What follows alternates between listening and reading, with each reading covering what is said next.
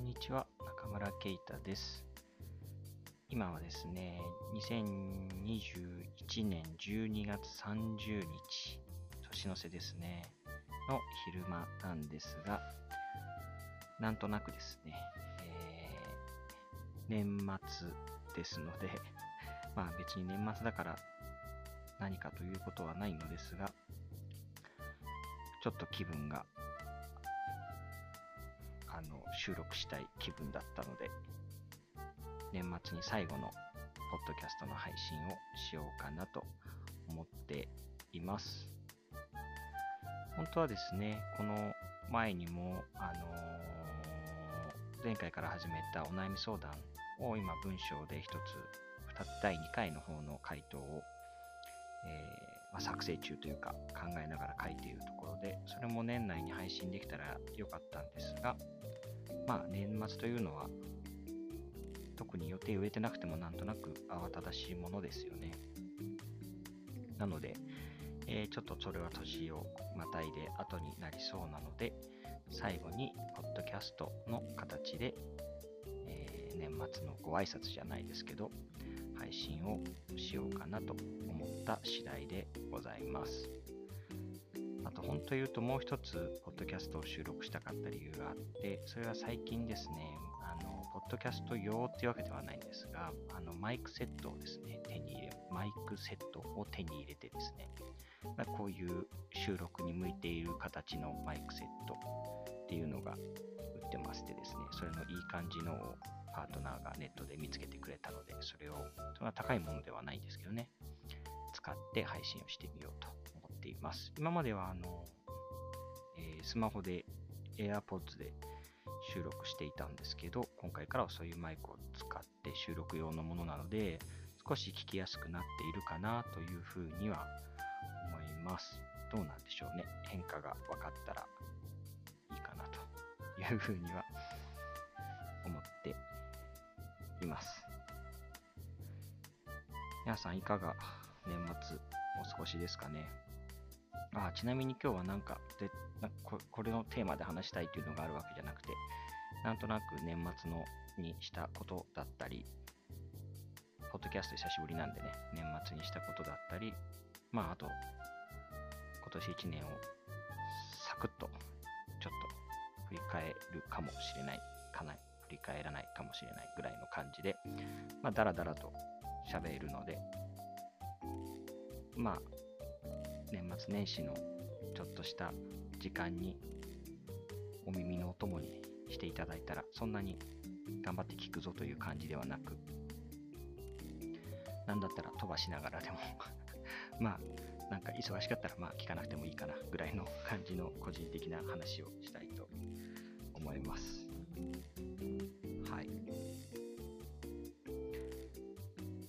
そうですねえー寒いですよね本当に寒い。京都も寒波が来てたりとかして、とても寒いので、あの寒いとなんか調子悪くなるんですよね。僕はあんまり体が強くなくてですね、そんなに自分が体が強くないということを認識してなかったんですが、まあ徐々に年を取るにつれて、あ自分ってあんまり体強くないんだなって思うように徐々になってきて、で、こういう季節の変わり目とか、なんか寒くなってくると、いつもこの大体年末の時期は、風邪をひいたり、まあ風邪をひかなくても、今年はそう、風邪とかは特にひいてないんですけど、なんかこう、なんていうんですかね、なんか調子悪いみたいなことってありますよね。僕、今年で40になったんですけど、このなんか調子悪いっていうのが結構あってですね、なんか、なんか普通に考えればネガティブなんですですし、まあ調子悪いのは嫌なんですけど、なんというか、無理ができないということが体と向き合うタイミングにもなったりするなとは思っています。わかりますかねこの言ってることって。なんかこう本当に若い時10代とか20代とかっていうのは全然疲れないし、なんだろう、寝たら治るし、いくらでも食べられるしっていうのがあるんですけど、まあ、だんだんそういうこともできなくなって、えー前の日の疲れが翌日、翌々日に残ったりとかっていうのがあって、まあすごくそれってなんだろうな、年寄り臭いというか、いうふうに捉え、若い人から見たら捉えられるのかもしれないですけど、なんかそういうふうなことを、あの、今、僕なんかはのんびりとした自営業の自分たちのペースで仕事をして生き生きて暮らしているので、そうするとこう、体感する余裕があるというか、あの変わらずなんだ同じペースで20代と働かなきゃいけないようなことを強いられていると、そういうのを実感しても困るというか、しないようにしちゃうのかもしれないですけど、今こういう仕事してると、あ、なんか今日調子悪いのなとか、なんかそういうのの自分の体と対話をすることができるんですよね。でなんかそれが、なんだろう、うん、落ち着いて自分の体と対話をしながら日々の生活をコントロールするというか、構築するというか、カスタマイズするというか、なんかそういうのも、あのうん、良い、良いというか、心地いいなって思ったりもします。伝わりますかね。あの、まあ、あの、寒いんでね、調子が悪くなったら皆さん、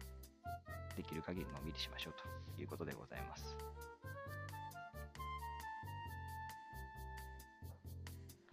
で、年末、何をしていたかというとですね、まあ、コーヒー豆屋さんを僕はしているわけなんですけれども、まあ、結構ね、皆さん年末年始飲むコーヒーをあのたくさん買われたりするので、結構お店を閉めるまでは忙しかったりしますね。店舗もそうですし、オンラインの方でも結構たくさん注文いただいて嬉しいですね。ただそうすると結構忙しくはなってしまうので、えーそれがこの間の土曜日に終わり、まあ、インターネットの、えー、注文分などもその後出荷とかがあったりとかして、数日バタバタして、で、今週、週明けぐらいからは、まあ、休み、なんとなくの休みに入っていくんですけど、なんとなく今年はですね、この年末は、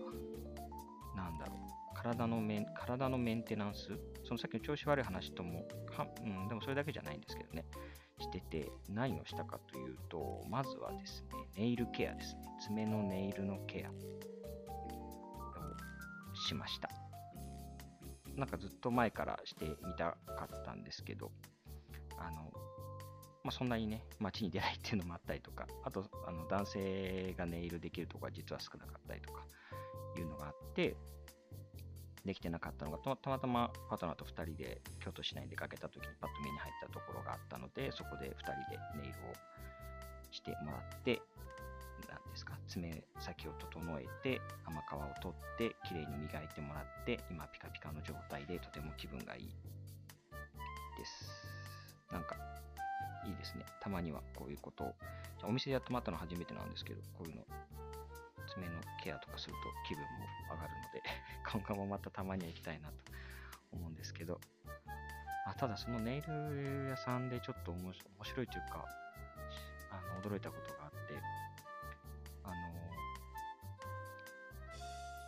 お店の前のところに、ま、メニュー表みたいのがあって、で、ベーシックのケアするコースですね。そのいろいろ整えたり、綺麗にしたりっていう、その色を塗ったりしないっていうコースがあって、で、それが、あの値段が書いてあって、まあ、3500円ぐらいとか書いてあって、で、それで受けたんですけど、あの、座った後に僕が見せられたメニューは5000円って書いてあって、ん？と思って、あれさっき3500円だったなと思って、よく見たら上にメンズメニューみたいな、メンズコースみたいに書いてあって、男性だと価格が変わるみたいなんですね。で、でも、で、まあ、それを受けたんですけど、実際そのパートナーと横で受け終わって、えー、まあ、パートナーは女性なんですけど、あの2人で、まあ、同じ30分ぐらいでで、やってることも基本一緒で、使っているものとかも一緒で、で、値段が、まあ、1500円ぐらい違うっていうのがあって、ええー、と思って、これ、なんでなんだろうなっていうのが、まあ、そんなになんていうか、めちゃくちゃ高いじゃないかって文句を言いたいわけじゃないんですけど、そこ不思議ですよね。なんでなんだろうと思って、あんまり理由が思いつかなくて、その後何人かの人に知ってますかって言って聞いたんですけど、誰も、あ、そうなんだ、みんな驚かれるんですよね。友達とかで聞いても。だから、なんでなんでしょうね。なんか、業界のそういう慣習とかなのか、もしくはなんか明確な分かりやすい理由があるのかわかんないんですけど、まあ、お店の人に聞けばよかったんですけど、その時は聞けずで、だから、もし、これを聞いた方で なぜネイルケアは男性の方が値段が高いのかっていうのがご存知の方がいたら教えてください。あの、なるほどと思えたらいいいうふうに思っています。まあ、ともかくとしてネイルケアは楽しかったという話でした。で、あとはですね、その後ネイルのケアの次は今度は髪の毛のケア、ヘアカラーをですね、ヘア、髪の毛のケアというか、その美容室に、えー、久しぶりに行ってですね、僕、あのずっともう6年、下手したら6、7年ぐらい、あの、ロングヘアを束ねていたので、あのほとんどこう美容室で整えてもらうっていうことがなくて、あのたまに切って、何年かに、2年ぐらいに一度、えー、パートナーに切ってもらって、ヘアドネーションをするみたいなことをやってたんですね。で、えー、でも、なんかそろそろちょっと、な、なんて言うんでしょう。飽きてきたっていうのがあってですね、自分の髪に。で、短くするっていうのもあったんですけど、まあ長さちょっと気に入ってたりもするんで、うーんと思ってたら、そっか、カラーしてみようかなと思。で、えー、久しぶりに今行っていた近所の美容室に行って、あの、カラーを入れてもらって、あの、カラーって言っても全体の色を変えたわけじゃなくて、なんて、束感のあるメッシュな感じで入れてもらって、今ちょっと、なんて言うんだろう。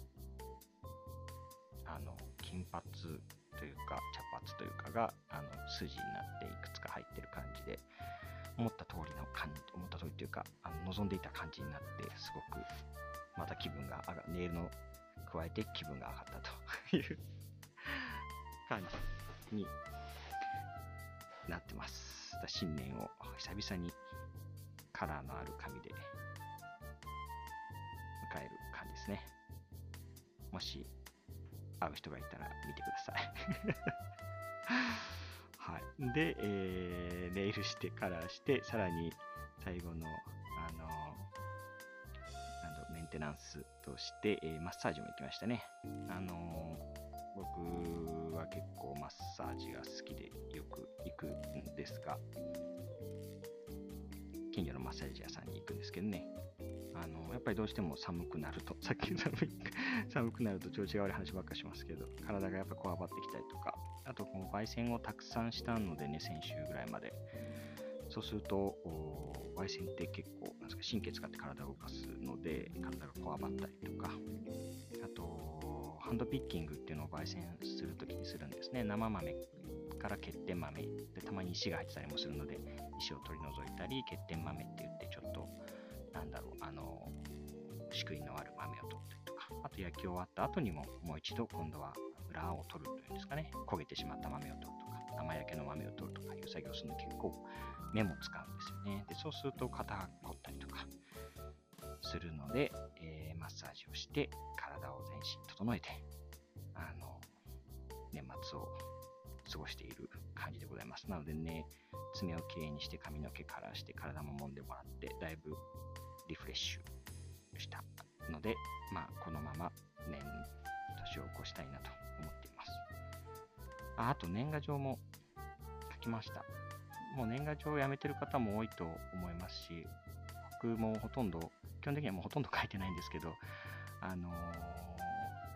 昔の友達っていうんですかね、もう年賀状だけでしかほぼやりとりがないような、人とは、なんかむしろ続けていきたいなと思っているんですね。なので全部やめてしまうのではなくて、新しくは増やさないようにようにっていうか、新しく知り合った人と年賀状のやり取りすることはほぼないんですが、あの学生時代の友達とか、あの勤めていた時の会社の人で、今、全然ネット上でもやり取りとかがないんだけれども、年賀状だけで1回やり取りをするような方がいたりとか。なので、まあ、あのその特定の方とだけ、その増やさずに特定の方とだけやり取りをするツールとして年賀状っていうのを使っていて、毎年ちょっとだけあの文章を書いて、手書きで書いてお送りしてで、なんかその時間もそんな大した時間じゃないんですけど、あのかかるわけじゃないんですけど、年末の恒例として、うん、好きな時間ですね。うん、も書き終わったので、えー、一通り毎年やっている年の瀬のことは一通り終わったかな。ああとお店、小山崎ヒロスターズのブログっていうのがあって、まあ、そんなにあの書かないんですけどね、なんか何かないと書かないんですけど、あのー、年末だけ最後の全ての仕事が終わった後に、その時、その1年間のことをなんとなく思ったことを書くというのを毎年やっていて、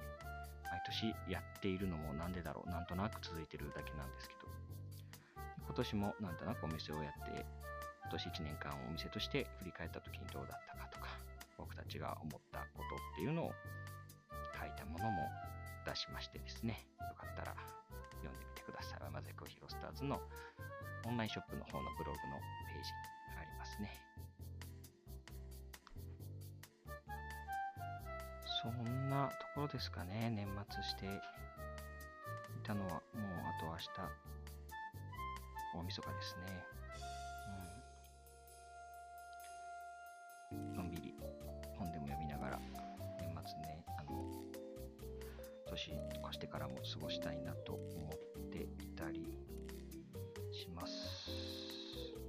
オンライン忘年会を1個したりとか、新年会もちょっと、えー、できるかな。うん。な感じで思ってます。はい。では、ちょっとだけ今15分以上喋ったんですけど、まあ、年末なんでね、だらだらといきます。えー、じゃあ、ちょっとだけ今年を振り返ってみても、まあ、お店の方はね、今年も1年コロナでしたけど、淡々とお店をやっていましたね。コロナによってコーヒー豆屋さんとして影響を受けるってそうですね。あの、やっぱり飲食店で使ってもらっている分の豆っていうのは、飲食店が開けられない状況になったりすると、あの、注文が止まったりとかですね、あって。で、その分、こう、皆さんが家にいる時間が長くなると、お家で飲まれる分のコーヒーが、を買われる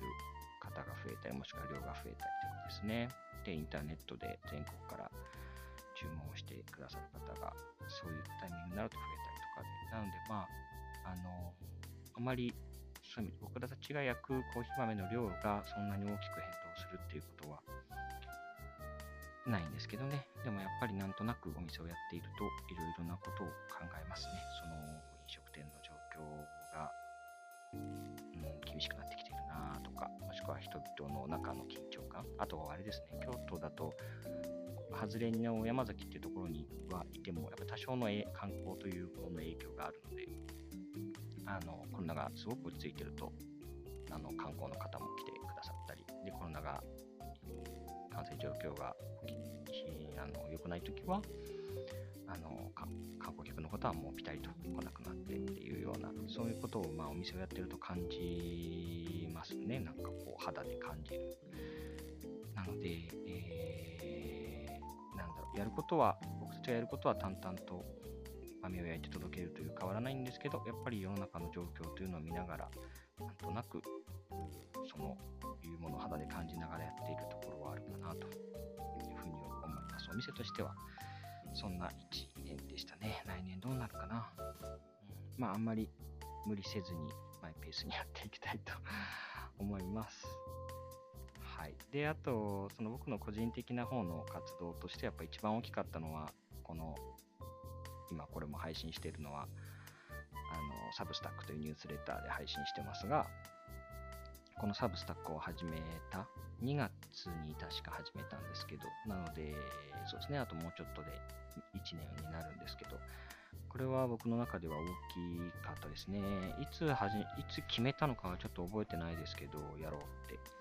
あの、あんまり僕は先々の予定を考えて動かないので、多分やりたいと思ってパッと始めたんだと思うんですけど、あの、なんとなくそのブログという形からニュースレターという形に興味を持って始めて、前はノートで書いてたんですから、書いてたんですが、そこから移行して始めた。形ですね。すごく、あの、しっくりきているというか、楽しいですね。やっぱこう、この今喋ってるのも、基本的には、まあ、ウェブ上で誰でも見れるといえば、聞けるといえば聞けるんですけど、やはりこのメールで届く方に向けて喋っているという印象が強いんですね。同じ喋るでも、同じ書くでも、その書く文章が、まあ、結果的に同じようなものだったとしても、やっぱりその書いてる時の心づもりとかは、やっぱりこのメールを受け取ってくれる人々というものを意識して書くし喋るんですよね。それによって多少は文体が変わったりとか、内容が変わったりっていうのはあるんじゃないかなっていうふうに思うんですよね。なので今のところすごく好きだし、合っている、自分のやり方に合っているかなとです。なんか、ニュースレターの話、またしたいし、誰かともしてみたいですけど、うん、不思議なのが、なんかこう、購読者数、まあ、登録してくださってる方の数っていうのは、まあ、当然僕には見えてるんです。で、増減があったりするんですよね。でも、なんていうんですかね、あんまり気にならないんですよね。やっぱブログとかを書いていた時の方が、それが何人に生まれたかっていうこととかが気になるんですけど、メール、まあ、ニュースレターというメールで届くスタイルにすると、とにかくこう、今何人の、まあ、登録者がいて、で、その方にはとりあえずメールで届く。で、なんかそのことだけでなん、なんていうんですかね、あの、落ち着くというか あんまりその数が、あのー、多いからどうとか、多くの人にこのメールが届くからとか、少ないからどうかあんまり気にならなくて、やっぱり届ける相手がいるっていうことの方に重点が置かれる印象がありますね。だからなんかメールって普通1対1で送り合ったりすることが多いと思うんですけど、その感覚に近いというか、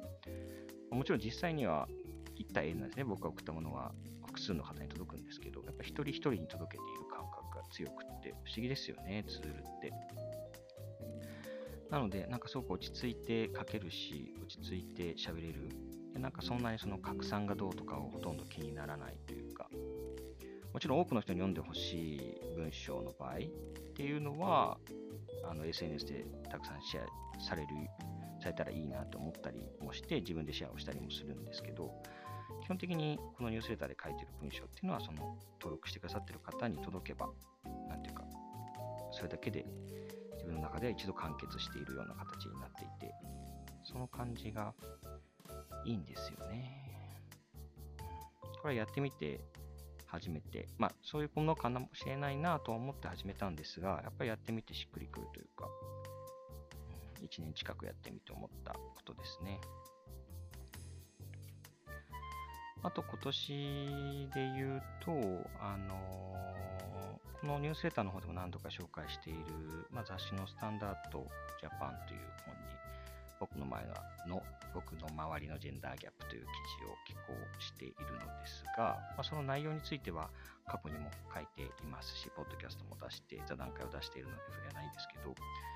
まあ、あれって数ヶ月かけて、スタートから完了まで、で、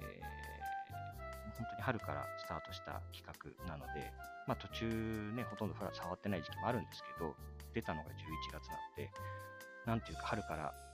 秋、冬ぐらいまでなので、なんかもう今年1年、どこか頭の頭の片隅にあの記事があったような印象がありますね。企画があって、インタビューがあって、メール取材があってとか。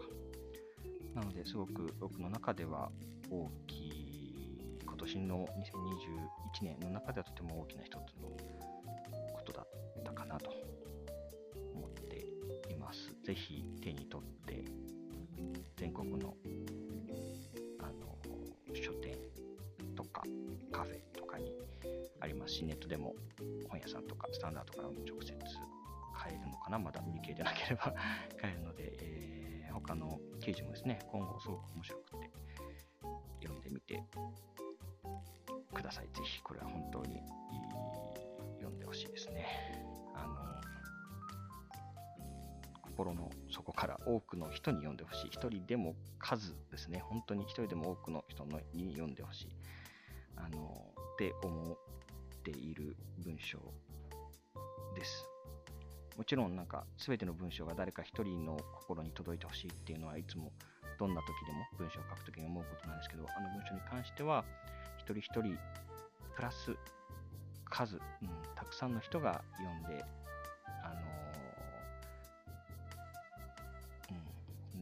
しらの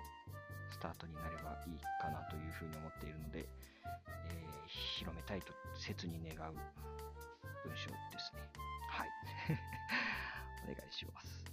あと、これもサブスタックの話に戻りますけど、最近、今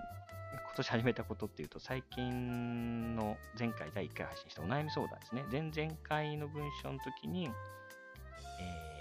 何ですか、きっかけと、始めますっていう宣言文を書いて、で、その後実際にお悩みをいただいて、で、第1回を前回配信したんですけどね、お悩み回答。まだ、あの、で、今、第2回の回答を書いてる途中なんですが、あの、まだ始めたばっかりなので、なんていうか、そんな、なんやかんや言える状態ではないと思うんですが、なんかすごく僕の中ではしっくりきています。しっくりきてるっていうのは何かというと、うんと、自分が取り組んでいきたい、まあ、やっていきたい企画としてとてもいいものに巡り合ったなというふうに思います。あの宣言文、始めますという宣言文の方にも書いたんですが、まあ、本当にきっかけはたまたまで、あのいろんな状況が重なって、あのテレビで見たお悩み相談のシーンとか、あと、島久美子さんとやってる雑行配信の中でお悩み相談的なものがあったとか、本当にそういったちょっとしたきっかけではあったんですけど、なんとなく自分の心が動いたんですよね。うん、お悩み相談をやってみたい。で、それは、あの、自分にとっても、その、もしくは、こう、お悩みをしてくれる方にとっても、もしかしたら、いい効果を生むかもしれないという、なんなんとなくの予感があって、あの、もうすぐに始めたんですね。本当に、もう間髪入れずに始めた。とりあえずもう始めますって SNS で宣言して、で、サブスタックに書いてっていう形で始めたので、あの、僕の、の中ではとてもパパッと直感で動いた感じの取り組みなんですけど、まあ、企画なんですけど、で、今実際いくつか答えられ、まだ一つしか答えられてないんですが、いくつかお悩み実際もらっていて、それについてこう考える、自分だったらどうするかなとか、もしくはなんだ、どういう、なんだろう、切り切り口って言ったらいいんですね、どういう見方が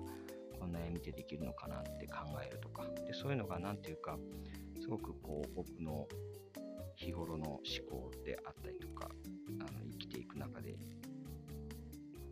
うん、なんだろう、こう大事にしていることと、ま合致するような気がしています。まあ、始めたばっかりなんで今後どうなるかはわからないんですけど、今の、本当に今の気持ちとしては、長く続けていきたい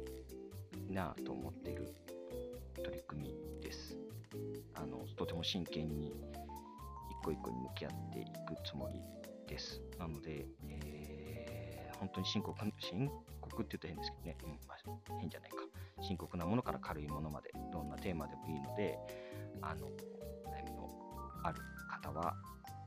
このニュースレターのへのメッセージでもいいですし、あの、まあ、できればですね、あの、問い、お便りフォームを、専用のお便りフォームを、この、ポッド、あの、ニュースレターの作ったので、そこから寄せてもらえると、えー、スムーズです。ぜひ、お寄せください。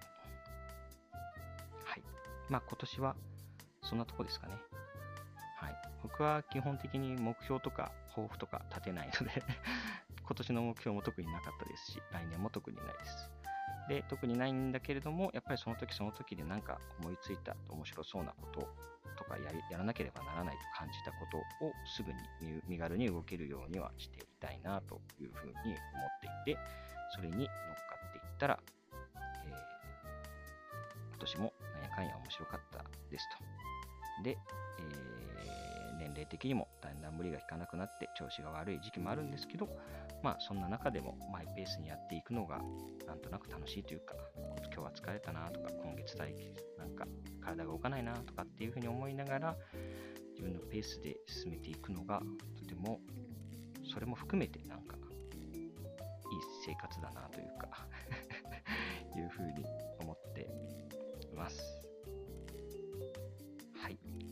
こですかね。ちょうど30分。皆さん、どうか、あの、あ、そうか。まずは今年もお付き合いいただき、このポッドキャストもお付き合いいただき、ありがとうございます。またニュースレターもいつも、あの、まあ、いつも読んでくださってるかどうかわかんないですけど、ですけど、ですし、あの、まあ、一回必ず読んでほしいと思っているわけでもないです。なんで気が向いた時に、気が向いたテーマで読みたいと思った時に、読みたいと思った、読める時間があった時に読んだり聞いたりしてもらえたら嬉しいですし、来年も気軽にお付き合いいただけたら嬉しいです。今年はもう本当にありがとうございました。どうぞ皆様、良い年をお迎えください。ありがとうございました。中村啓太でした。